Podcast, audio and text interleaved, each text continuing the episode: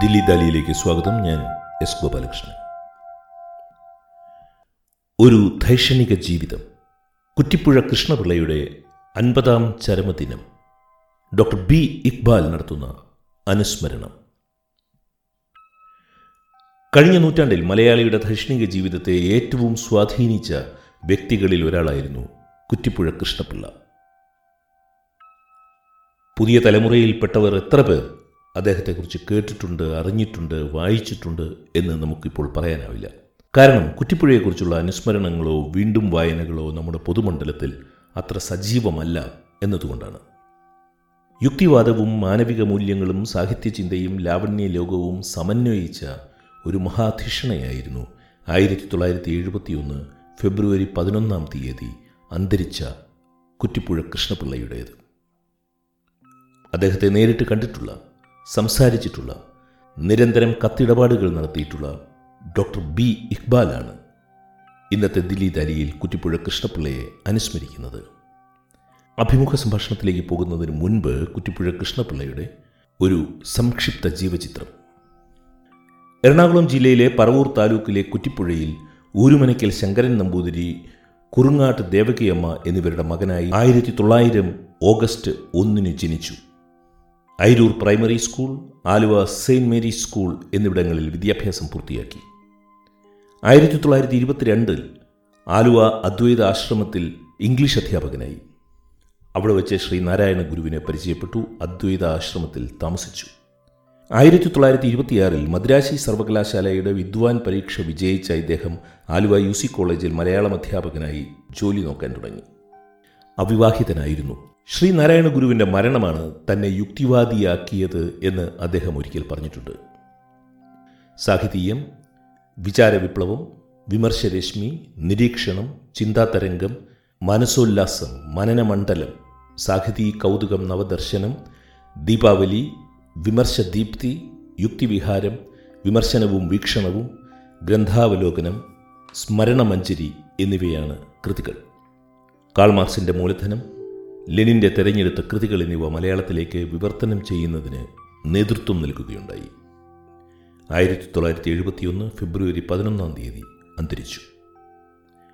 ഇനി നമുക്ക് doctor B ഇക്ബാലുമായുള്ള അഭിമുഖ സംഭാഷണത്തിലേക്ക് പോകാം. സ്വാഗതം ഡോക്ടർ ഇക്ബാൽ ദില്ലി ദാലിയിലേക്ക്. സന്തോഷം ഗോപാലകൃഷ്ണൻ. വളരെ നാളായി ദില്ലി ദാലിയിൽ വന്നിട്ട്. അതെ. താങ്കളുടെ മികച്ച പോഡ്കാസ്റ്റ് എല്ലാം ഞാൻ കേൾക്കുന്നുണ്ട്. പല വിഷയങ്ങളെക്കുറിച്ചും കൂടുതലായിട്ട് മനസ്സിലാക്കാനും കഴിയുന്നുണ്ട്. വളരെ നന്ദി. Thank you thank you doctor ഇന്നത്തെ ദിവസത്തിന്റെ ഒരു പ്രത്യേകത ഡോക്ടറുടെ പേരാണ് എന്റെ മനസ്സിൽ ആദ്യം വന്നത്. കുറ്റിപ്പുഴ കൃഷ്ണപിള്ള അന്തരിച്ചത് ആയിരത്തി തൊള്ളായിരത്തി എഴുപത്തി ഒന്ന് ഫെബ്രുവരി പതിനൊന്നാം തീയതിയാണ്. അതായത് അൻപത് കൊല്ലം തികയുകയാണ് ആ മഹാധീഷണ അന്തരിച്ചിട്ട്. താങ്കൾ നേരിട്ട് കണ്ടിട്ടുണ്ട് കുറ്റിപ്പുഴയെ എന്നെനിക്കറിയാം. കുറ്റിപ്പുഴ കൃഷ്ണപിള്ളയുടെ അൻപതാം ചരമവാർഷിക ദിനത്തിൽ കേരളത്തിൽ ജീവിക്കുമ്പോൾ എന്താണ് തോന്നുന്നത് ഡോക്ടർ ഇക്ബാലിന്? ഏതായാലും കുറ്റിപ്പുഴ കൃഷ്ണപിള്ളയുടെ അമ്പതാം ചരമവാർഷികം. ചരമവാർഷികമാണല്ലോ അല്ലേ? അതെ അതെ ചരമവാർഷികം. ഗോപാലകൃഷ്ണനെങ്കിലും ഓർത്ത് നന്നായി. എന്റെ ജീവിതത്തെ ഏറ്റവും അധികം സ്വാധീനിച്ച മഹൽ വ്യക്തികൾ ഒരാളാണ് കുറ്റിപ്പുഴ. ഏറ്റവും ചെറുപ്പകാലത്ത്. പറഞ്ഞാൽ ആയിരത്തി തൊള്ളായിരത്തി നാൽപ്പത്തി ഏഴിലാണ് ഞാൻ ജനിക്കുന്നത്. അറുപത്തിരണ്ട് അറുപത്തി മൂന്നിലൊക്കെ തന്നെയും കുറ്റിപ്പുഴ കൃഷ്ണപിള്ള സാർ എന്നെ സ്വാധീനിച്ചു തുടങ്ങിയിരുന്നു. കാരണം ഞാൻ ആദ്യം കുറ്റിപ്പുഴ സാറിനെ കുറിച്ച് അറിയുന്നത് രസകരമായ കാര്യം ഒന്ന് ജി ശങ്കരക്കുറുപ്പിൻ എഡിറ്റ് ചെയ്ത ഒരു മാസിക ഉണ്ടായിരുന്നു തിലകം. ഇങ്ങനെയുള്ള അപൂർവ മാസികളൊക്കെ വരുത്തി വായിക്കുന്ന ഒരാളായിരുന്നു എന്റെ ജ്യേഷ്ഠൻ കെ ബി എം ഹുസൈൻ നമ്മുടെ കൂടെ ഇല്ല മലയാളം പ്രൊഫസറായിരുന്നു കേരള യൂണിവേഴ്സിറ്റിയിൽ അപ്പൊ തിലകം മാസികയിലെ കുറ്റിപ്പുഴ കൃഷ്ണപിള്ളയുമായിട്ടൊരു അഭിമുഖം ഉണ്ടായിരുന്നു. ആ അഭിമുഖത്തിൽ കുറ്റിപ്പുഴ വിശേഷിപ്പിച്ചത് കേരള റസൽ എന്നാണ്. അപ്പൊ ബർട്ടാൻ റസലിന്റെ ഒരു വലിയ ആരാധകനായിരുന്നു ഞാൻ. ഒരു വൈരുദ്ധ്യം ഉണ്ട് ആ പറയുന്നെങ്കിലും റസലിന്റെ ഒരു ആത്മീയ ഗുരു എന്ന് പറയാം. റസൽ ഒരു ഭൗതികവാദിയായിരുന്നല്ലോ. ആയിരുന്നല്ലോ റസൽ റസലിന്റെ പുസ്തകങ്ങളൊക്കെ ആവേശപൂർവം ആവർത്തിച്ച് വായിച്ചുകൊണ്ടിരുന്ന ഒരാളാണ് ഞാൻ. അപ്പൊ അത് കേരള റസൽ ആരാണ് എന്ന് അറിയാൻ എനിക്ക് താല്പര്യം തോന്നി. പക്ഷെ അതോടൊപ്പം തന്നെ വീട്ടിലെ യുക്തിവാദി ആ സമയത്ത് വര- വരുത്തിയിരുന്നു. യുക്തിവാദി മാസിക. യുക്തിവാദി മാസിക അപ്പോഴും M C K M- C Joseph edit ചെയ്ത് ഇറങ്ങുന്ന യുക്തിവാദി മാസിക. അതിലും ഇടയ്ക്കൊക്കെ അപൂർവമായിട്ടാണെങ്കിലും കുറ്റിപ്പുഴ സാറിന്റെ ചെറിയ കുറിപ്പുകളും വരാറുണ്ടായിരുന്നു. അപ്പൊ അങ്ങനെ ഞാൻ ഉടൻ തന്നെ കുറ്റിപ്പുഴ സാറിന്റെ പുസ്തകങ്ങളൊക്കെ തേടിപ്പിടിച്ച് വായിക്കാൻ തുടങ്ങി. അതിൽ ഏറ്റവും പ്രധാനപ്പെട്ട രണ്ട് മൂന്ന് പുസ്തകം എനിക്ക് ഒരിക്കലും മറക്കാൻ പറ്റില്ല. ഒന്ന് വിചാര വിപ്ലവം തന്നെയാണ്. വിചാര വിപ്ലവത്തിലെ ആദ്യത്തെ ലേഖനം തന്നെ യുക്തിവാദം എന്ന് പറഞ്ഞാണ് ലേഖനം ആദ്യത്തെ ലേഖനം. പിന്നീട് അതിനകത്ത് തന്നെ നാസ്തികം നാസ്തികത്തെ കുറിച്ചുള്ള ചാർവാകൻ നാസ്തികത്വം എന്ന് തന്നെ പറഞ്ഞൊരു ലേഖനം അതിനകത്തുണ്ട്. നാൽപ്പതുകളിലാണ് സാർ ഇതൊക്കെ എഴുതുന്നു ഓർക്കണം. അപ്പോഴങ്ങനെ അങ്ങനെ വായിച്ച് സാറുമായിട്ടൊരു അടുപ്പമുള്ളപ്പോഴാണ് ആയിരത്തി തൊള്ളായിരത്തി അറുപത്തി മൂന്ന് ഞാൻ എസ് എസ് എൽ സി പരീക്ഷ എഴുതി കഴിഞ്ഞ സമയത്ത് മെയ് മാസത്തിൽ തൃശ്ശൂരിൽ ഈ യുക്തിവാദി സുഹൃത്തുക്കളുടെ ഒരു യോഗം വിളിക്കുന്നതായിട്ട് അറിഞ്ഞത്. അപ്പൊ ആ സമയത്തൊന്നും വീട്ടിൽ നിന്ന് അങ്ങനെ ദൂരെ അധിക ദൂരം യാത്ര ചെയ്തൊന്നും പരിചയമില്ല. പക്ഷെ ഞാൻ ഒരർത്ഥത്തിൽ വീട്ടിൽ നിന്ന് ഒളിച്ചു പോയെന്ന് വേണമെങ്കിൽ പറയാം. ഞാൻ തൃശ്ശൂർ പോയി. അവിടെ ഒരു ഹോട്ടലിലെ ഒരു മുറിയിൽ വെച്ചാണ്. ഏത് ഹോട്ടലാണെന്ന് എനിക്ക് ഓർമ്മയില്ല. പത്തോ ഇരുപത്തിമൂന്നോ ആളുകൾ മാത്രം പങ്കെടുത്ത ഒരു ചെറിയ യോഗമാണ്. എല്ലാവരും എന്നെ കൗതുകത്തോടെ കൂടി നോക്കി. കാരണം ഞാൻ ആ പങ്കെടുത്തവരിൽ ഏറ്റവും പ്രായം കുറഞ്ഞ ആൾ ഞാനായിരുന്നു. അതെ അതെ എന്താണ് ഈ കുട്ടിക്ക് ഇവിടെ കാര്യം എന്നുള്ള മറ്റിൽ എല്ലാവരും നോക്കി. എന്റെ ജീവിതത്തിൽ ഏറ്റവും മറക്കാനാവാത്ത ഒരു സന്ദർഭം അതായിരുന്നു. ആരെങ്കിലും എന്നോട് ചോദിക്കുകയാണ് നിങ്ങളുടെ എനിക്കിപ്പോൾ എഴുപത്തിമൂന്ന് വയസ്സായി. നിങ്ങളുടെ ഈ ജീവിതത്തിൽ ഇതുവരെ മറക്കാനാവാത്ത ഒരു സന്ദർഭം പറഞ്ഞാൽ ഞാൻ ആ സന്ദർഭം പറയും. കാരണം സഹോദരൻ അയ്യപ്പനെയും എം സി ജോസഫിനെയും കുറ്റിപ്പുഴ കൃഷ്ണപിള്ള സാറിനെ ഒരുമിച്ച് എനിക്ക് കാണാൻ കഴിയും എന്നുള്ളതാണ് അതിന്റെ ഒരു പ്രത്യേകത. തീർച്ചയായിട്ടും. അത് ഞാനന്ന് കണ്ടപ്പോൾ എനിക്ക് ആദ്യം ഒരു എന്റെ അച്ഛൻ വളരെ ഫലിതബോധമുള്ള ഒരാളായിരുന്നു. കുറച്ച് ഫലിതബോധം എനിക്കും കിട്ടിയിട്ടുണ്ട്. അപ്പൊ ആദ്യം പ്രത്യേകിച്ച് ഒരു ക്രിസ്തീയ അന്തരീക്ഷത്തിൽ നിന്ന് വന്ന ഒരാളായതുകൊണ്ട് ഞാൻ കത്തോലിക്കലയുടെ ജീവിച്ചു വളർന്ന ഒരാളാണ് എനിക്ക് ആദ്യം തോന്നുന്നത് ഇതാ പിതാവും പുത്രനും പരിശുദ്ധാത്മാവും പിതാവ് സ്വാഭാവികമായിട്ടും പിന്നെ സഹോദരൻ അയ്യപ്പനും പുത്രൻ എൻ സി ജോസഫും പിന്നെ സ്വഭാവത്തിന്റെ ഒരു പ്രത്യേകത കൊണ്ട് പരിശുദ്ധാത്മാവ് കുറ്റിപ്പുഴയൊന്ന് ഞാനിപ്പോ മനസ്സിൽ പറഞ്ഞു. ഞാൻ അവിടെ ഇരിക്കുന്ന ആരോടും പറഞ്ഞില്ല. കാരണം യുക്തിവാദികൾ എന്നെ ഓടിച്ചേനെ അവിടെ അപ്പൊ അന്ന് സാറിനെ കണ്ടു. അതിനുശേഷം രണ്ടു മൂന്ന് യോഗങ്ങൾ ഞാൻ സാറിനെ കണ്ടിട്ടുണ്ട്. പക്ഷേ എന്റെ ജീവിതത്തിൽ ഒരു ദുഃഖം കൂടി ഉണ്ട്. അതും കൂടി ഞാൻ പറയട്ടെ. ആ പക്ഷെ അതിനിടയ്ക്ക് ഒന്ന് ഒരു കാര്യം കൂടെ സൂചിപ്പിക്കണം. ഞാനിത് ചില യോഗങ്ങളിലൊക്കെ പറയുമ്പോൾ പലരും പറയും ഇങ്ങനെ പറയരുത്. കാരണം ആയിരത്തി തൊള്ളായിരത്തി അറുപത്തി മൂന്നിലെ അയ്യപ്പനുണ്ടോ? എന്ന് പലരും സംശയം ചോദിച്ചിട്ടുണ്ട്. അയ്യപ്പൻ തന്നെയാണോ? എനിക്ക് നല്ല ഓർമ്മയുണ്ട്. കറുത്ത കണ്ണാടിയൊക്കെ ആയിട്ട് അന്ന് അദ്ദേഹത്തിന് കാഴ്ചയ്ക്ക് അയ്യപ്പൻ മരിക്കുന്ന ആയിരത്തി തൊള്ളായിരത്തി അറുപത്തി എട്ടില അറുപത്തി മൂന്നിലൊക്കെ അയ്യപ്പനുണ്ട്. സത്യത്തിലെ യുക്തിവാദി പ്രസ്ഥാനങ്ങളുടെ അല്ലെങ്കിൽ നമ്മുടെ നവോത്ഥാന നായകരിലെ ഏറ്റവും അവസാനം മരിച്ചത് വി. ടി. ഭട്ടതിരിപ്പാടാണെന്ന് പറയാം. ആയിരത്തി തൊള്ളായിരത്തി എൺപത്തി രണ്ടിലാണ് വി. ടി. മരിച്ചത് അതുകൂടെ ഒന്ന് പറയട്ടെ. അതൊരു ഫെബ്രുവരി പന്ത്രണ്ടിനാണ് മരണം. അതും ആരും ശ്രദ്ധിച്ചിട്ടില്ല. അതിരിക്കട്ടെ. കാരണം അന്ന് പിന്നെ എനിക്കപ്പോ ഒത്തിരി സംശയങ്ങളാ. യുവാവാണല്ലോ. അപ്പൊ അതുവരെ ഒരു മതാന്തരീക്ഷത്തിൽ അത്ര വലിയ മതാന്തരീക്ഷം എന്ന് പറയാൻ പറ്റത്തില്ല. എന്റെ വീട്ടിൽ എന്റെ രണ്ട് സഹോദരന്മാരും കമ്മ്യൂണിസ്റ്റ് പാർട്ടി പ്രവർത്തകരായിരുന്നു. അത് മതം അവർ മതവിശ്വാസികളല്ലായിരുന്നു. എന്റെ പിതാവ് ആരെയും ഇത്തരം കാര്യങ്ങൾ അടിച്ചേൽപ്പിക്കാൻ ശ്രമിച്ചിരുന്നില്ല. എങ്കിലും ഒരു മതാന്തരീക്ഷത്തിൽ വളർന്നു വന്ന ഒരാളാണ്. പള്ളിയിലൊക്കെ കൃത്യമായി പോവുകയും ഏഹ് ഖുറാനൊക്കെ കാണാതെ പഠിക്കുകയൊക്കെ ചെയ്തുകൊണ്ടിരുന്ന ഒരാളാണ് ഞാൻ. അതുകൊണ്ട് ഇനി എന്റെ മനസ്സിൽ ഒത്തിരി സ്വാഭാവികമായിട്ടും സംശയങ്ങൾ വന്നു. അതെല്ലാം ഞാൻ ഇവർക്ക് രണ്ടുപേർക്ക് എഴുതി അയക്കുമായിരുന്നു. എം സി ജോസഫിനും കുറ്റിപ്പുഴ സാറും. അവർ രണ്ടുപേരും മറുപടി അയക്കും. രണ്ടുപേരും കയ്യക്ഷരം എനിക്ക് ഓർമ്മയുണ്ട്. കയ്യക്ഷരം കുറ്റിപ്പുഴ സാറിന്റെ കുഞ്ഞു കുഞ്ഞു അക്ഷരമാണ്. എം സി ജോസഫിന്റെ വലിയ അക്ഷരങ്ങളാണ്. വലിയ അക്ഷരത്തിൽ എം സി എഴുതത്തുള്ളൂ. എം സിയുടെ കത്തുകളുടെ മറുപടി വളരെ ചെറുതായിരിക്കും. കുറ്റിപ്പുഴ സാറിന്റെ വളരെ നീണ്ട മറുപടിയായിരിക്കും. ആ അതെ. M C Joseph M C Joseph പിന്നെ ഇൻലൻഡിലും ഇംഗ്ലണ്ടിലും പിന്നെ കുറ്റിപ്പുഴ സാർ നീണ്ട കത്തായതുകൊണ്ട് കവറിലും മറുപടി അയക്കും. അതൊക്കെ വലിയ അന്ന് വലിയ എന്താ പറയുന്നത് വലിയ സന്തോഷമായിരുന്നു ഈ കത്തുകൾ വരുന്നത്. വരുന്നത് അതെല്ലാം ഞാൻ സൂക്ഷിച്ചു വെച്ചിരുന്നു. പക്ഷേ ഞാൻ ചങ്ങനാശ്ശേരി വിട്ട് തിരുവനന്തപുരം മെഡിക്കൽ കോളേജിൽ പോയി പിന്നെ കോട്ടയത്ത് വന്നു വീണ്ടും പല സ്ഥലങ്ങളിലേക്ക് പോയി വലിയൊരു അലമാരി വീട്ടിലുണ്ടായിരുന്നു. അവിടെ ഇതെല്ലാം സൂക്ഷിച്ചിരുന്നു. വേറെയും കൊണ്ട് പല കാര്യങ്ങളും. അതെല്ലാം ഒരിക്കൽ എന്റെ ഹൃദയഭേദകമായ ഒരു കാഴ്ച ഉണ്ട് അതെല്ലാം ചെതലരിച്ച് പോയി നഷ്ടപ്പെട്ടു. അതിലൊരു ദുഃഖം എനിക്കുണ്ട്. പക്ഷെ അവിടെ വെച്ച് തന്നെ ഒരു കാര്യം ഞാൻ ഈ സാർ യുക്തിവാദി മാത്രമല്ല സാറിന് ഒത്തിരി സംഭാവന ഒരു കാര്യം ഞാൻ ശ്രദ്ധിച്ച യുക്തിവാദി എന്നുള്ള നിലയിൽ ഈ യുക്തിവാദി പ്രസ്ഥാനത്തിന് തന്നെ പല സരണികളുണ്ട് സർവദേശീയമായി സർവദേശീയമായി തന്നെ നോക്കുമ്പോൾ ഇപ്പൊ റസലിന്റെ രീതിയിലല്ല മറ്റ് പെങ്കർസോളുമായിട്ടോ അല്ലെങ്കിൽ മറ്റ് ആളുകളുമായിട്ട് തട്ടിച്ച് റസൽ റസലിന്റെതായ ഒരു പ്രത്യേക ആ ഏതാണ്ട് ആ പാതയിലൂടെയാണ് സാറ് പോയിരുന്നത് അപ്പൊ അതുകൊണ്ട് യുക്തിചിന്തയെ സാറൊരു ചിന്താ പദ്ധതിയായിട്ടാണ് കണ്ടിരിക്കുന്നത് ഒരു വേ ഓഫ് തിങ്കിങ് എന്ന് പറയത്തില്ല. അതുകൊണ്ട് ഈ യുക്തിവാദി പ്രസ്ഥാനത്തിൽ അന്ന് സ്ഥിരമായിട്ട് ഉണ്ടായിരുന്ന ഒരു പ്രശ്നം എല്ലാവരും ആര് വന്നാലും അവസാനം ദൈവം ഉണ്ടോ ഇല്ലോ എന്നുള്ളതിൽ എത്തിക്കുന്നത് ഈ ദൈവത്തെ എന്തോ വധിക്കാനുള്ള ഒരു ഗൂഢസംഘം പോലാണ് പലരും വിശ്വാസി പ്രസ്ഥാനത്തെ കണ്ടിരുന്നത്. അപ്പൊ ഒരിക്കൽ ഞാനിപ്പോഴും ഓർക്കുന്നുണ്ട്. സാറിനെ ഗോപാലകൃഷ്ണൻ കണ്ടിട്ടുണ്ടോ എന്ന് ഇല്ല കണ്ടിട്ടില്ല കണ്ടിട്ടില്ല. ഇങ്ങനെ തുടുത്തിരിക്കും. സാർ ഇങ്ങനെ ഒരിക്കൽ എണ്ണിച്ച് ദേഷ്യത്തിന് ഈ കവളിങ്ങനെ ഈ മാ അതിലെ മാംസങ്ങൾ ഇങ്ങനെ ഏഹ് ശകലങ്ങൾ ഇങ്ങനെ പന്തിക്കുന്ന കാണാൻ പറഞ്ഞു. നോക്കൂ ഇതൊരു യുക്തിവാദം ഒരു ചിന്താ പദ്ധതിയാണ്. Way of thinking a way of rational thinking. ഇതൊരു ചിന്താ പദ്ധതിയാണ്. അല്ലാതെ ഏതെങ്കിലും ഒരു പ്രത്യേക കാര്യം തെളിയിക്കാനോ തെളിയിക്കാതിരിക്കാനോ ഇന്ന് സാറ് ദേഷ്യപ്പെട്ട് പറഞ്ഞ ഒരു സന്ദർഭം എനിക്ക് ഓർമ്മ വരുന്നുണ്ട്. അത് ഞാൻ ഒരിക്കലും മറക്കത്തില്ല. അങ്ങനെയാണ് പക്ഷേ നമ്മളിപ്പോൾ ഇന്നത്തെ കാലത്തെ യുക്തിവാദികളെ തന്നെ നോക്കിയാൽ ഇപ്പം നമുക്ക് യുക്തിവാദി പ്രസ്ഥാനത്തിന്റെ ആ, ഞാൻ കാരണം ഞാൻ ആദ്യം പ്രവർത്തിച്ച സംഘടന അതാണ്. അതിനോടുള്ള ഒരു ആഭിമുഖ്യം എനിക്ക് ഇപ്പോഴും ഉണ്ട്. ഞാൻ യുക്തിവാദി സംഘത്തെ യുക്തിരേഖയിലിടയ്ക്ക് എഴുതുകയും ചെയ്യാറ് ഒത്തിരി ഒത്തിരി പല പല വിഭാഗങ്ങളായിട്ട് ഇന്ന് പിരിഞ്ഞു പോയിട്ടുണ്ട് കേരളത്തിൽ.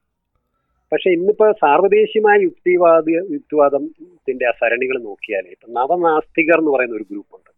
ന്യൂ അനസ്തിസ്റ്റുകൾ അവർ വളരെ പ്രസിദ്ധരാണ് കേരളത്തിൽ ഒരു വിഭാഗങ്ങൾ റിച്ചാർഡ് ഡോക്കിൻസ്. റിച്ചാർഡ് ഡോക്കിൻസിന്റെ പല പുസ്തകങ്ങളും മലയാളത്തിൽ തർജമ ചെയ്തിട്ടുണ്ട്. അതുപോലെ Sam Harris Christopher Hitchens Daniel Bennett Dennett ഈ നാല് പേരാണ്. അത് ബൈബിളിലെ ഇത് ഒരു പഴയ നിയമം കോട്ട് ചെയ്ത് വരെ ഫോർ ഹോഴ്സ്മെൻ എന്ന് കളിയാക്കി പറയാറുണ്ട് ഞാൻ നേരത്തെ പറഞ്ഞ പിതാപുത്രൻ പരിശുദ്ധ പരിശുദ്ധാത്മാവെന്ന് തന്നെ. അങ്ങനെ പറയാറുണ്ട്. പക്ഷെ അവരെ കടുത്ത നാസ്തികരായിട്ടുള്ള ആളുകളാണ്. സാർ ആ സരണി വരത്തില്ല. സാർ ഇതൊക്കെ പറഞ്ഞാലും സാറിനെ റസലിനോട് താരതമ്യം ചെയ്ത ഒരു പരി ഒരു ഒരു അർത്ഥത്തിൽ ശരിയാണ് കേട്ടോ. ഇതിലൊക്കെ വേണമെങ്കിൽ ഇവരെയൊക്കെ അജ്ഞേയവാദികളെന്നോ വല്ലതും വേണേൽ പറയാം അഗ്നോസ്റ്റിസ്റ്റിക് അല്ല എനിക്ക് എനിക്ക് അതിനിടയ്ക്ക് കയറി ഞാൻ ഒരു കാര്യം ചോദിക്കുന്നു. ഇപ്പോൾ സഹോദരൻ അയ്യപ്പന്റെയും കുറ്റിപ്പുഴ കൃഷ്ണപിള്ളയുടെയും കാര്യം പറയുമ്പോൾ ഇവർക്ക് രണ്ടുപേർക്കും സമാനമു- ആയിട്ടുണ്ടായ ഒരു കാര്യം എന്ന് പറയുന്നത് രണ്ടുപേരും ശ്രീനാരായണ ഗുരുവിനോട് അടുത്ത് വളരെ പ്രധാനപ്പെട്ട ഒരു കാര്യമാണ്. പറയുന്നത്. പിന്നെ ഗോപാലകൃഷ്ണൻ ചൂണ്ടിക്കാണിക്കുന്നത് രണ്ടുപേരും ഗുരുവിന്റെ പൈതൃ ഗുരുവിന്റെ ഒരു തുടർച്ചയായിട്ടുള്ള അല്ലെങ്കിൽ അതിന്റെ ഉൾക്കൊണ്ട്. അത് അത് വളരെ പ്രധാനപ്പെട്ട ഒരു ചോദ്യം. അത് ഞാനൊന്ന് പ്രത്യേകിച്ച് എനിക്ക് അത് എടുത്ത് പറഞ്ഞത് വളരെ നന്നായി. ഞാനത് ഇവിടെ സൂചിപ്പിക്കണമെന്ന് പറഞ്ഞ കാരണം നമ്മുടെ നവോത്ഥാന പാരമ്പര്യങ്ങളെക്കുറിച്ച് ഇപ്പൊ ധാരാളം പ്രസംഗം നടക്കുന്ന ഒരു സംസ്ഥാനമാണ് കേരളം അല്ലേ? പ്രത്യേകിച്ച് ശബരിമല കാലഘട്ടത്തിൽ അതിനുശേഷവും ഞാനും ഒരു നവോത്ഥാന പ്രാസംഗികനാണെന്ന് വേണേൽ പറയാം. പല സന്ദർഭങ്ങളും പ്രസംഗിക്കേണ്ടി വരാറുണ്ട്. പക്ഷെ ആ നവോത്ഥാന പാരമ്പര്യത്തിന്റെ ഒരു വലിയ സരണി എന്ന് പറയുന്നത് ശാസ്ത്രബോധ പ്രചാരണത്തിന്റെയും യുക്തിവാദത്തിന്റെയും ഒരു സരണി അതിനുണ്ട് അതിനെക്കുറിച്ച് ആരും പറയാറില്ല. അതിന്റെ പ്രാതിനിധ്യം ഇവർക്കാണ് ഉള്ളത്. ഇപ്പൊ സഹോദരനയ്യപ്പൻ തന്നെ ഒരു ജാതി ഒരു മതം ഒരു ദൈവം എന്ന് പറഞ്ഞ ഗുരുവിന്റെ ശിഷ്യനായ അദ്ദേഹം ജാതി വേണ്ട മതം വേണ്ട ദൈവം വേണ്ട എന്ന് പറഞ്ഞു. അല്ലെ? ദൈവ ദശകമാണ് ഗുരു എഴുതിയെങ്കിൽ സയൻസ് ദശകമാണ് ഇദ്ദേഹം എഴുതിയത്. യുക്തിവാദി പ്രസ്ഥാനത്തിന് നേതൃത്വം കൊടുത്തു. അതുപോലെ തന്നെയായിരുന്നു നാരായണ ഗുരുവിനോടുള്ള എല്ലാ നാരായണ ഗുരുവിന്റെ ഒരു ജീവചരിത്രം തന്നെ ഒരു ചെറിയ ജീവചരിത്രം തന്നെ കുറ്റിപ്പുഴ സാർ എഴുതി. വായിച്ചിട്ടില്ല കേട്ടോ. ആരും പിന്നെ പ്രസിദ്ധീകരിച്ചിട്ടില്ല. ഒരു പുസ്തകം തന്നെ അത് എഴുതിയിട്ടില്ല ഗുരുവിന്. ചെറിയ പുസ്തകമാണ്. സാറ് ഒരു അത് പല പലർക്കും അറിഞ്ഞുകൂടാ അങ്ങനെ ഒന്നും. ഇപ്പൊ ഞാൻ ഇന്ന് അതൊന്ന് വെരിഫൈ ചെയ്തപ്പോൾ എനിക്ക് അന്ന് അത് കിട്ടിയില്ല. ഇവിടുത്തെ തിരുവനന്തപുരം പബ്ലിക് ലൈബ്രറിയിലുണ്ട് ആ പുസ്തകം. ആ അപ്പൊ അങ്ങനെ ഇവർക്ക് രണ്ടുപേർക്കും ഉണ്ട് ഈ ഒരു സരണിയെ കുറിച്ച് ആരും പറയാറില്ല. യുക്തിവാദത്തിന്റെതായ അന്നന്ന് അന്ന് ഈ പറയുന്ന വീട്ടി ഭട്ടതിരിപ്പാട് വീട്ടി ഭട്ടതിരിപ്പാടിനെ കുറിച്ച് പറയുമ്പോൾ നമ്മൾ സാധാരണ പറയുന്നത് നമ്പൂതിരിയെ മനുഷ്യനാക്കിയ അല്ലെ? ആ പക്ഷേ ആ slate of nineteen sixty eight ആയിരത്തി തൊള്ളായിരത്തി അറുപത്തി എട്ടിലെ വീട്ടിൽ കാഞ്ഞങ്ങാട് നിന്ന് ചെമ്പഴന്തി ഒരു ജാഥ നടത്തുന്നുണ്ട് അതിന്റെ പേരെന്താണെന്നറിയോ? സാമൂഹ്യ സാംസ്കാരിക വിപ്ലവ ജാഥ എന്നായിരുന്നു. ആ വീട്ടി അതുപോലെ വീട്ടി ഉണ്ണി നമ്പൂതിരിയിലെ ഇനി നമുക്ക് അമ്പലങ്ങൾക്ക് തീ വെക്കാം. എന്ന് ലേഖനം എഴുതിയതിന്റെ പേരിൽ കൊച്ചിയിൽ നിന്ന് കൊച്ചിയിൽ പ്രവേശിക്കാൻ പാടില്ല എന്ന് നമ്മൾ അദ്ദേഹത്തെ ഉത്തരവിട്ടു കൊച്ചി നാട്ടുരാജാക്കന്മാർ. നമ്മൾ നമ്മുടെ അന്ന് ഈ എന്താണ് സ്വദേശാഭിമാനിയുടെ നാട്ടുകടത്തലിനെ കുറിച്ചൊക്കെ നമ്മൾ പറയാറുണ്ട്. അപ്പൊ വീട്ടിൽ എന്ന് പറയുമ്പോൾ ഈ നമ്പൂരിമാരെ മനുഷ്യനാക്കാൻ അത് വലിയൊരു റോളാണ് അല്ലെന്ന് ഞാൻ പറയുന്നില്ല. പക്ഷേ ഇതിലും ഉണ്ട്. അതുപോലെ തന്നെ മിതവാദി കൃഷ്ണൻ സി വി കുഞ്ഞിരാമൻ അല്ലേ? രാമവർമ്മ തമ്പുരാൻ. ഇവരൊക്കെ അടങ്ങിയ വലിയൊരു സംഘം ഒരു യുക്തി ചിന്തയുടേതായ യുക്തി ചിന്തയുടേതായ ശാസ്ത്രബോധത്തിന്റെതായ ഒരു സരണി വെട്ടിത്തുറന്നു അത് നമ്മുടെ സാംസ്കാരിക നവോത്ഥാന പ്രാസംഗികർ പൊതുവെ സൂചിപ്പിക്കാറില്ല എന്ന് എനിക്ക് തോന്നിയിട്ടുണ്ട്. കാരണം രണ്ട് ഒരു വൈരുദ്ധ്യം നമുക്ക് അവിടെ കാണാൻ കഴിയും. ഒന്ന് ശാസ്ത്രബോധമൊക്കെ പ്രചരിപ്പിക്കുന്ന ശാസ്ത്ര സാഹിത്യ പരിഷത്തിനെ പോലുള്ള സംഘടനകളെ ഇവരെ കുറിച്ചും പറയാറില്ല. ഇവരെ കുറിച്ച് പ്രസംഗിക്കുന്ന ആളുകളൊന്നും ഇവരുടെ ഈ യുക്തി ചിന്ത ശാസ്ത്ര പാരമ്പര്യം പറയാറില്ല. ഈ ഈ ഒരു അകൽച്ച കേരളത്തിലുണ്ട്. ഭാഗ്യത്തിന് ഈ രണ്ടെണ്ണത്തിലും പങ്കെടുക്കുന്ന ഒരാളെന്നുള്ള ഒരു പ്രാധാന്യം എനിക്കുണ്ടെന്നാണ് എന്റെ ഒരു അഭിപ്രായം. കാരണം ഞാൻ ഈ അറുപത്തിമൂന്ന് തൊട്ട് ഇതിൽ ബന്ധപ്പെട്ട ഒരാളെന്നുള്ള നിലയിൽ. അങ്ങനെ ഒരു ബന്ധമുണ്ട്. അതുകൊണ്ട് എന്നെ വിളിച്ചത് തെറ്റൊന്നുമില്ല. അതിന് കുറച്ച് അർഹത എനിക്കുണ്ടെന്ന് ഞാൻ പറയട്ടെ. അല്ല എനിക്ക് ഇനി എനിക്ക് ഇനി ചോദിക്കാനുള്ളത് ഇന്ന് കേരളത്തിൽ ഈ യുക്തിവാദം എന്ന് പറയുന്നത് യുക്തിവാദം മാത്രമായിട്ട് യുക്തിവാദ മാ യുക്തി മാത്രവാദികൾ എന്ന് നമുക്ക് വിളിക്കാം. അത്തരം ആളുകളെ നിന്നും കുറ്റിപ്പുഴയെ വ്യത്യസ്തനാക്കുന്ന ഏറ്റവും വലിയ ഘടകം ആ ഘടകമാണ് ഡോക്ടർ ഇക്ബാലിലൊക്കെ ഉള്ളത്. അദ്ദേഹം ഒരു യുക്തിവാദി മാത്രമായിരുന്നില്ല. അദ്ദേഹത്തിനെ പ്രചോദിപ്പിച്ചിരുന്നത് മനുഷ്യന്റെ എല്ലാ പ്രതിഭകളുമായിരുന്നു. മനുഷ്യവംശത്തിന്റെ എല്ലാ പ്രതിഭകളും ഒരേ സമയം ഉത്തേജിപ്പിച്ചിരുന്ന ഒരു പ്രതിഭയായിരുന്നു ആ യുക്തിവാദിയിൽ പ്രവർത്തിച്ചിരുന്നത്. അല്ല അത് പറയുമ്പോൾ നമ്മൾ സാധാരണ നമ്മൾ യുക്തിവാദവുമായിട്ടൊക്കെ നമുക്ക് ബന്ധമുള്ളതുകൊണ്ടാണ് നമ്മൾ കുറ്റിപ്പുഴ സാറിനെ അവിടെ പ്രതിഷ്ഠിക്കുന്നത്. സാറിന്റെ വ്യക്തിത്വത്തിന് ഒരു പ്രധാന ഘടകമാണ്. നാരായണ ഗുരുവായിട്ടുള്ള ബന്ധം അതിനുശേഷം അതിന്റെ പിന്തുടർച്ച സഹോദരൻ അയ്യപ്പൻ അങ്ങനെ. പക്ഷെ സാറൊരു സാഹിത്യകാരൻ കൂടിയായിരുന്നല്ലോ. പിന്നല്ലേ? ഈ സാഹിത്യ വിമർശകൻ എന്നുള്ള നിലയിൽ സാറിന്റെ വേണ്ടത്ര കേരള സമൂഹത്തിൽ അവിടെയും അംഗീകരിക്കപ്പെടുന്നില്ല എന്ന് എനിക്ക് തോന്നുന്നുണ്ട്. ഉദാഹരണത്തിന് അവിടെ അംഗീകരിക്കപ്പെടുന്നില്ല. ആ, ഇപ്പൊ നമ്മൾ കേസരി ബാലകൃഷ്ണപിള്ളയെ കുറിച്ചോ അല്ലെ അതുപോലുള്ള ആളുകളെ കുറിച്ചോ ഇപ്പൊ കേസരിയെ കുറിച്ച് കഴിഞ്ഞ ഈ ഇപ്പം സാനുമാഷിന്റെ പുസ്തകം അപ്പോഴൊക്കെ പ്രത്യേകിച്ച് വിശ്വസാഹിത്യം മലയാളികൾക്ക് പരിചയപ്പെടുത്തി കൊടുത്ത ഒരു വ്യക്തി എന്നുള്ള നിലയിലാണ് കേസരി പ്രത്യേകിച്ച് നമ്മളെ ശ്രദ്ധയപ്പെടുന്നത് ശരിയോ ശരിയുമാണ്. പക്ഷേ കുറ്റിപ്പുഴ സാറും അത് ചെയ്തിട്ടുണ്ട്. Kuttipuzha sir Tolstoy Maxim Gorky അതുപോലെ തന്നെ പാവങ്ങൾ. പാവങ്ങൾ നാലാപ്പെട്ട് നാരായണ മേനോൻ തർജമ ചെയ്തതിനു ശേഷം ഞാൻ ആ പുസ്തകം അതും കൂടെ ഞാൻ ഈ കൂട്ടത്തിൽ പറയട്ടെ. ആ പുസ്തകം വായിക്കാൻ കാരണം കുറ്റിപ്പുഴ സാറാണ്. കാരണം നാലപ്പെട്ട് സാർ എഴുതിയിട്ടുള്ള ലേഖനം സാറിന്റെ ലേഖനങ്ങൾ സാഹിത്യ ലേഖനങ്ങളെല്ലാം ചെറിയ ലേഖനങ്ങളാണല്ലോ. സാർ എഴുതിയ നീണ്ട ലേഖനങ്ങളിലൊന്ന് പാവങ്ങളെ കുറിച്ച് എഴുതിയിട്ടുള്ളതാണ് ആ അന്ന് നാലപ്പാട്ട് നാരായണ മേനോന്റെ മലയാള തർജമ വരികയും അതിനകത്ത് ഒത്തിരി വിവാദങ്ങളൊക്കെ ഉണ്ട്. അറിയാമല്ലോ born with a spill silver spoon എന്നുള്ളത് വെള്ളിക്കരണ്ടി വായിൽ വെച്ച ആൾ ജനിച്ചു എന്നൊക്കെ പറഞ്ഞ വിവാദങ്ങളൊക്കെ ഉണ്ടായി. ആ സമയത്ത് അതിനെ ഡിഫെൻഡ് അതിനെ പ്രതിരോധിച്ചുകൊണ്ട് വളരെ നീണ്ട ഒരു നിരൂപണം പാവങ്ങളെ കുറിച്ച് സാറാണ് എഴുതിയത്. അപ്പൊ വിശ്വസാഹിത്യം അങ്ങനെയാണ് ഞാൻ പാവങ്ങൾ വായിച്ചത്. കാരണം വലിയ പുസ്തകമാണല്ലോ. സാർ എഴുതി സ്ഥിതിക്ക് വായിക്കണം എന്ന് തന്നെ തോന്നി. വിശ്വ ഈ പറയുന്ന ഗോ അതുപോലെ തന്നെ ടോൾസ്റ്റോയെ കുറിച്ച് എഴുതിയിട്ടുണ്ട് പാവങ്ങൾ എഴുതിയിട്ടുണ്ട്. അപ്പൊ അത് അങ്ങനെ കൊണ്ട് അത് മാത്രമല്ല ടാഗോറിനെ കുറിച്ച് ഏറ്റവും എഴുതിയിട്ടുള്ള സാറാ. ഇനി മലയാള സാഹിത്യത്തിൽ തന്നെ ഞാൻ അങ്ങനെ കവിതയൊന്നും വായിച്ചത്ര മനസ്സിലാക്കാൻ കഴിവുള്ള ആളല്ല. പക്ഷെ സാറിന്റെ വള്ളത്തോളിനെ കുറിച്ചും അതുപോലെ കുമാരനാശാൻ ചിന്താവിഷ്ടയ സീതയെ കുറിച്ച് സാറിന്റെ ഒരു ലേഖനമുണ്ട്. അത് വായിച്ചാണ് അത് മനസ്സിലാക്കിയത്. പക്ഷെ സാർ ഉള്ളൂരിനെ കുറിച്ച് എഴുതിയിട്ടില്ല. എന്നാണ് എന്റെ ഒരു ഞാനത് ശ്രദ്ധിച്ചിട്ടുണ്ട്. ഈ മൂന്ന് ത്രിമൂർത്തികളാണല്ലോ ഇവർ. മൂന്ന്. പേരാണല്ലോ അന്ന് ചർച്ച ചെയ്യപ്പെട്ടത്. അതിൽ അതിൽ സാറ് വള്ളത്തോളും പിന്നെ നാരായണ വള്ളത്തോളിനെ കുറിച്ചും അതുപോലെ കുമാരനാശാനെ കുമാരനാശാന്റെ കുറിച്ചും. അതുപോലെ സാറ് പുരോഗമന സാഹിത്യ പ്രസ്ഥാനത്തിലെ ഒരു വലിയ പ്രധാനപ്പെട്ട പങ്ക് വഹിച്ചിട്ടുണ്ട്. അതുപോലെ രസകരമായ സാർ ഒരു ലേഖനം എഴുതിയിട്ടുണ്ട് കേട്ടോ. അത് അതും എനിക്ക് ഇഷ്ടപ്പെട്ട ഒരു സാഹിത്യകാരനാണ്. ഓസ്കാർ വൈൽഡിനെ ഞാൻ എല്ലാ പുസ്തകങ്ങളും വീണ്ടും വീണ്ടും വായിക്കുന്ന ഒരാളാണ്. ഓസ്കാർ വൈൽഡിന്റെ ഓസ്കാർ വൈൽഡിന്റെ ക്രൈസ്തവ ഭാവന ഉള്ള ചെറിയ നാലഞ്ച് കഥകൾ സാറ് തർജമ ചെയ്ത് പ്രസിദ്ധീകരിച്ചിട്ടുണ്ട്. ആ അത് ഗോപാലകൃഷ്ണ ഇഷ്ടം തോന്നുമായിരിക്കും. ഉദാഹരണത്തിന് സാങ്കല്പികം അരിമത്തിയ ജോസഫ് അന്ന് ക്രിസ്തുവിനെ പിന്നെ തൂക്കിലെ പിന്നെ ഈ കുരിശുമരണം കഴിഞ്ഞിങ്ങോട്ട് നടന്നു വരുമ്പോൾ ഒരു യുവാവ് അവിടെ ഇരുന്ന് കരയുന്നു റോഡ് സൈഡ് അപ്പോ അരിമത്തിയ ജോസഫ് അരിമത്തിയ ജോസഫിനെ അറിയാലോ? ജോസഫാണല്ലോ ഈ ക്രിസ്തുവിന്റെ ശരീരമൊക്കെ എടുക്കുന്നത്. അപ്പൊ ആ- ആ ജോസഫ് പറയും നിങ്ങൾ കരയരുത് ഞങ്ങളൊക്കെ അദ്ദേഹത്തിന്റെ സന്ദേശം പ്രചരിപ്പിക്കാൻ പറഞ്ഞ അദ്ദേഹം പറഞ്ഞു ഞാൻ കരയുന്ന അതുകൊണ്ടല്ല. ഞാനും വെള്ളം വീഞ്ഞാക്കി ഞാനും മരിച്ചവരെ ഉയർത്തെഴുന്നേൽപ്പിച്ചു.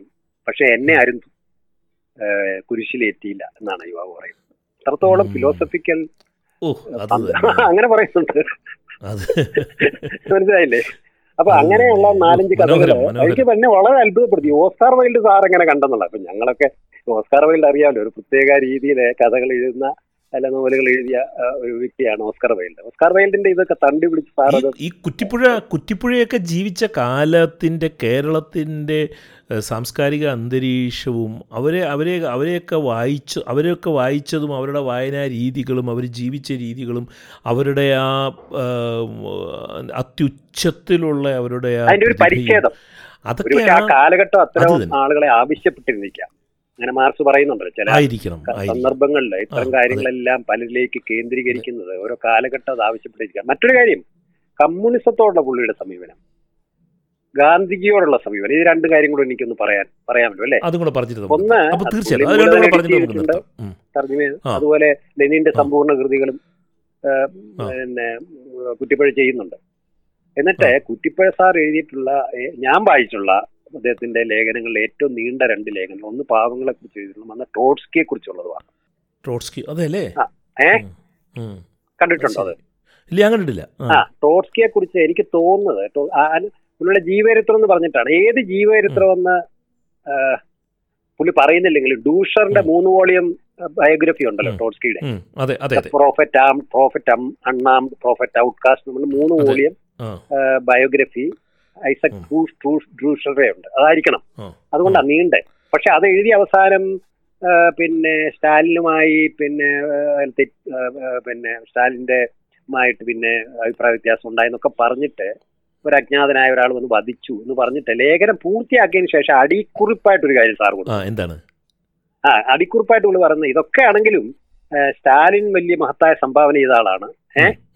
അപ്പോ സ്റ്റാലിൻ സ്റ്റാലിനും ട്രോസ്കിനും ഇങ്ങനെ അഭിപ്രായ വ്യത്യാസം ഉണ്ടായ ദൗർഭാഗ്യകരമായി പോയി എന്ന് പറഞ്ഞ് പുള്ളി ഒരു സ്റ്റാലിനിസ്റ്റ് വിരുദ്ധ ലൈൻ എടുക്കുന്നില്ല അപ്പൊ. എടുക്കുന്നില്ല അല്ലേ? ഇല്ല ഇല്ല. സ്റ്റാലിനെ തള്ളി പറയുന്നില്ല പുള്ളി. ഓക്കെ. അതെന്താണെന്ന് എനിക്ക് എനിക്കറിയാല പക്ഷെ ഒരു പക്ഷേ പിന്നീട് സോവിയറ്റ് യൂണിയൻ തകരുന്ന സമയത്തും ക്രൂസ്റ്റോവിന്റെ പാർട്ടി കോൺഗ്രസിലെ റിപ്പോർട്ടിന്റെ ഒക്കെ അടിസ്ഥാനത്തിലാണല്ലോ സ്റ്റാലിനെ കുറിച്ച് കൂടുതലായിട്ട് പറയുന്നത്. അപ്പൊ അറിയാ നാട്ടുകാരറിഞ്ഞത്. അറിയുന്നത്. അതുകൊണ്ട് പുള്ളി ഈ കീപ്സ് ഹിസ് ക്രെഡൻഷ്യൽസ് ഇൻടാക്ട് ഞാൻ. ഗാന്ധിയിലേക്ക് വന്നാലോ? പക്ഷേ ഗാന്ധി. ആ എനിക്ക് പക്ഷേ സാറിന്റെ പിന്നെ സാറിന് ഒരു കാര്യത്തോട് മാത്രം എനിക്ക് വിയോജിപ്പുണ്ട്. ആ വിയോജിപ്പ് എന്ന് പറയുന്നത് ഗാന്ധിജിയോടുള്ള സാറിന്റെ സമീപനമാണ്. ഗാന്ധിജി തന്റെ രാഷ്ട്രീയ പ്രവർത്തനത്തിന്റെ ഭാഗമായിട്ട് അല്ലെങ്കിൽ സ്വാതന്ത്ര്യ സമര പോരാട്ടത്തിന്റെ ഭാഗമായി ഉപയോഗിച്ച മതപരമായ ചിഹ്നങ്ങളെ സാർ അതിരൂക്ഷമായിട്ട് വിമർശിക്കുന്നുണ്ട്. വിമർശിക്കുന്നുണ്ട്. പ്രത്യേകിച്ച് അത് എനിക്ക് തോന്നുന്നത് സാറിന്റെ വിമർശരശ്മിയിലാണെന്നാണ് എനിക്ക് തോന്നുന്നത്. വിചാര വിപ്ലവത്തിലല്ല രണ്ടു മൂന്ന് ലേഖനങ്ങളിൽ മനസ്സിലായില്ലേ? അത് പക്ഷെ ആ സമയത്തൊക്കെ എനിക്ക് അതിനോട് യോജിപ്പുണ്ടായിരുന്നു. പക്ഷെ പിന്നീട് എന്റെ അഭിപ്രായം മാറുന്നുണ്ട്. പക്ഷെ അതിനെ ശക്തമായിട്ട് വിമർശിച്ചുകൊണ്ട് എം ആർ ചന്ദ്രശേഖരൻ മാതൃഭൂമി വാരികയിൽ ഒരു ലേഖനം എഴുതി. സത്യത്തെ അതെന്റെ കണ്ണു തുറപ്പിച്ചു എന്ന് പറയാം. മനസ്സിലായോ? ഗാന്ധിജിയെ ഡിഫെൻഡ് ചെയ്തുകൊണ്ട് ഗാന്ധിയെ കുറിച്ച് നമുക്ക് ഇവിടെ ചർച്ച ചെയ്യണം നമുക്ക്. ഗോപാലകൃഷ്ണന്റെ ഇഷ്ട വിഷയമാണെന്ന് എനിക്കറിയാം. അപ്പൊ ഗാന്ധിയെ കുറിച്ച് നമുക്കുള്ള നമുക്കൊക്കെ ഉള്ള അഭിപ്രായങ്ങൾ നിരന്തരം മാറിക്കൊണ്ടിരിക്കുന്നു. അത് മാറിക്കൊണ്ടിരിക്കും. ഗാന്ധി വിരുദ്ധനാണെന്നും ഇന്ത്യൻ ജനതയെ ഒന്നിപ്പിച്ച് മുന്നോട്ട് കൊണ്ടുവന്നതിന്റെ ഭാഗമായി അദ്ദേഹം മതപരമായ ചിഹ്നങ്ങൾ ഉപയോഗിച്ചിട്ടുണ്ടെന്നും നമുക്കറിയാം. അതെ. അതിരിക്കട്ടെ. പക്ഷേ ഗാന്ധിജിയെ അതായത് അദ്വൈതാശ്രമത്തിൽ നാരായണ ഗുരുവിന്റെ ഒക്കെ ഒരു ശിഷ്യനായി വന്ന ഞാൻ നേരത്തെ പറഞ്ഞ പരിശുദ്ധാത്മാവെന്ന് ഞാൻ വിശേഷിപ്പിക്കാൻ ആഗ്രഹിക്കുന്ന അതേസമയം സ്റ്റാലിനെ തള്ളിക്കളയാൻ മടിക്കുന്ന കുറ്റിപ്പുഴ സാറ് ഗാന്ധിജിയെ തള്ളി പറഞ്ഞു എന്നുള്ള ഒരു വസ്തുതയും കൂടെ നമ്മുടെ മുന്നിലുണ്ട്. അത് തന്നെ. അത് പിന്നെ ഒരു വ്യക്തിയെ കുറിച്ച് അല്ലേ ആ കാലഘട്ടത്തിൽ പിന്നെ? അത് അത് അതുകൊണ്ട് ഗാന്ധിയെ ഗാന്ധിയെ തള്ളി പറഞ്ഞു എന്നതുകൊണ്ട് കുറ്റിപ്പുഴ സാറിന്റെ മേന്മ ആ കാലഘട്ടത്തിൽ അങ്ങനെയായിരുന്നു. ആ കാലഘട്ടത്തിലെ പുരോഗമന ചിന്ത. ഇന്നിപ്പോ എല്ലാ ആളുകളും ഇപ്പൊ നമുക്കറിയാം കാര്യങ്ങളാകെ മാറിയല്ലോ. കാര്യങ്ങളാകെ മാറിയപ്പോ എന്തിനാ നമ്മൾ ഏറ്റവും ശക്തമായി ജവഹർലാൽ നെഹ്റുവിനെ നമുക്ക് കുറിച്ച് പൂർത്തി നമ്മളിപ്പോ സംസാരിക്കുന്നു അല്ലേ? അല്ല കുറ്റി കുറ്റിപ്പുഴ സാറിനെ ക്രിറ്റിക്കലായിട്ട് നോക്കുക മാത്രമാണ് കുറ്റിപ്പുഴ സാറിനോട് നമുക്ക് ആദരപൂർവം ചെയ്യാവുന്ന കാര്യം. ആ- കാലത്ത് ആ. കാലത്തെ ഒരു പുരോഗമനവാദികൾ അങ്ങനെ ഒരു നിലപാടാണ് പിന്നെ ഈ ഗാന്ധിയുടെ കാര്യത്തിൽ സ്വീകരിച്ചത്. പിന്നെ പുരോഗമന സാഹിത്യ പ്രസ്ഥാനത്തിന് സാറിന്റെ ഒരു പങ്കുണ്ടായിരുന്നു. പക്ഷെ എനിക്ക് അതിന് കൂടുതൽ വിവരമില്ല. അതിനകത്തൊരു ഭിന്നതയൊക്കെ ഉണ്ടാകുന്നുണ്ടല്ലോ. അതിലൊക്കെ സാർ ഏത് നിലപാടാണ് എടുത്തതെന്നുള്ളതിനെ കുറിച്ച് എനിക്ക് കൃത്യമായിട്ട് അറിഞ്ഞു അതുകൊണ്ട് അതിലേക്ക് ഞാൻ ഏതായാലും നമ്മൾ ഇരുപത്തി ഇരുപത്തിയഞ്ച് മിനിറ്റോളം സംസാരിച്ചു. വളരെ വളരെ പ്രസക്തമായ കാര്യങ്ങളെല്ലാം തന്നെ ചെറിയ ഈ സമയപരിധിയിൽ ഇത്രയൊന്നും സമയം പോരാ. ആ, എഴുപത്തൊന്ന് കൊല്ലം ജീവിച്ച അതിൽ എഴുപത്തൊന്ന് കൊല്ലത്തിൽ ഏതാണ്ട് അൻപത് കൊല്ലത്തോളം വളരെ സജീവമായി ജീവിച്ച കുറ്റിപ്പുഴ സാറിനെ കുറിച്ച് ഇരുപത് ഇരുപത്തഞ്ച് മിനിറ്റ് സംസാരിക്കുന്നത് അല്ല പോരാ. എനിക്ക് ഗോപാലകൃഷ്ണനോട് വളരെ നന്ദിയുണ്ട്. സത്യം. കാരണം എന്റെ ജീവിതത്തിൽ ഏറ്റവും പ്രധാനപ്പെട്ട ഒരു സന്ദർഭത്തിലേക്കും വ്യക്തിയിലേക്കും എന്നെ വീണ്ടും ചിന്തിപ്പിക്കാൻ ഇന്ന് കഴിഞ്ഞതിൽ എനിക്ക് സന്തോഷമുണ്ട്. കാരണം ഞാൻ ഈ സമയത്ത് ഇപ്പൊ കോവിഡിനെ കുറിച്ച് മഹാമാരികളെ കുറിച്ചും ഒക്കെ ഉള്ള പഠനത്തിലും എഴുത്തിലും മുഴുകിയുണ്ട് ഈ ശാസ്ത്രകാരന്മാരുടെ ജന്മദിനവും ചരമദിനവും ഒക്കെ നോക്കുന്നത് ഇപ്പൊ ഇന്ന് തന്നെ ഞാൻ ജോസഫ് ലിസ്റ്ററിനെ കുറിച്ചുള്ള ജോസഫ് ലിസ്റ്ററിന്റെ ചരമദിനമായിരുന്നു. ഞാനൊരു ലേഖനം എഴുതിയിട്ടുണ്ട്. അങ്ങനെയൊക്കെ നോക്കുന്നതുകൊണ്ട് അതിനിടയ്ക്ക് ശ്രദ്ധിക്കപ്പോയ ഒരു കാര്യമാണ് അത് ഓർമ്മിപ്പിച്ചതിനും സംസാരിക്കാൻ കഴിഞ്ഞാലും വളരെ നന്ദിയുണ്ട്. നമ്മുടെ എല്ലാം സിരകളിലും രക്തത്തിലും എല്ലാം ഒരു അടിസ്ഥാന ചോ ഒരു പ്രേരണയായി ഒഴുകുന്ന ഒരു ഒരു ഒരു ജീവിതമായിരുന്നു കുറ്റിപ്പുഴ സാറിന്റേത്. തീർച്ചയായിട്ടും. തീർച്ചയായിട്ടും. ഞാൻ പറഞ്ഞ ആ ചിത്രം ഈ മൂന്ന് പേരെ അതുപോലെ അതിനേക്കാൾ വേറെ രസം കൂടെ പറഞ്ഞിട്ട് നമുക്ക് അവസാനിപ്പിക്കാം. ഞാൻ ആലുവ യു സി കോളേജിലാണല്ലോ സാർ ജോലി നോക്കിയത്. ആലുവ യു സി കോളേജിലെ ജോലി നോക്കുന്ന കാലത്ത് നാസ്തികത്വം എന്നുള്ള ലേഖനമൊക്കെ എഴുതുന്നതിന് ആ അവിടുത്തെ ആ എന്താണ് സ്കൂൾ കോളേജ് അധികൃതരെ നമ്മൾ അഭിനന്ദിക്കണം. അതിൽ അത്ഭുതമില്ല. നമ്മുടെ പി കെ വാസുദേവൻ നായരും പി ഗോവിന്ദപ്പിള്ളയൊക്കെ അവിടെ പഠിക്കുകയും. ഒക്കെ ചെയ്തതാണല്ലോ അപ്പൊ അതിന്റെ മുമ്പിലുള്ള വഴിക്ക് കെ കെ പി റോഡ് എന്നാ പേരിട്ടിരിക്കുന്നത്. അപ്പൊ ആ കെ കെ പി റോഡിൽ എന്റെ ബ്രദർ മൂത്ത brother K B Muhammad Ali താമസിച്ചിരുന്നു. അപ്പൊ അത് പക്ഷേ ഞാനപ്പോ എനിക്ക് വലിയ സന്തോഷം. അപ്പൊ ഒരിടത്ത് എവിടെ എഴുതി വെച്ചുള്ളൂ കുറ്റിപ്പുഴ കൃഷ്ണപിള്ള റോഡ്. പക്ഷെ എല്ലാരും K K P road Kuttippuzha.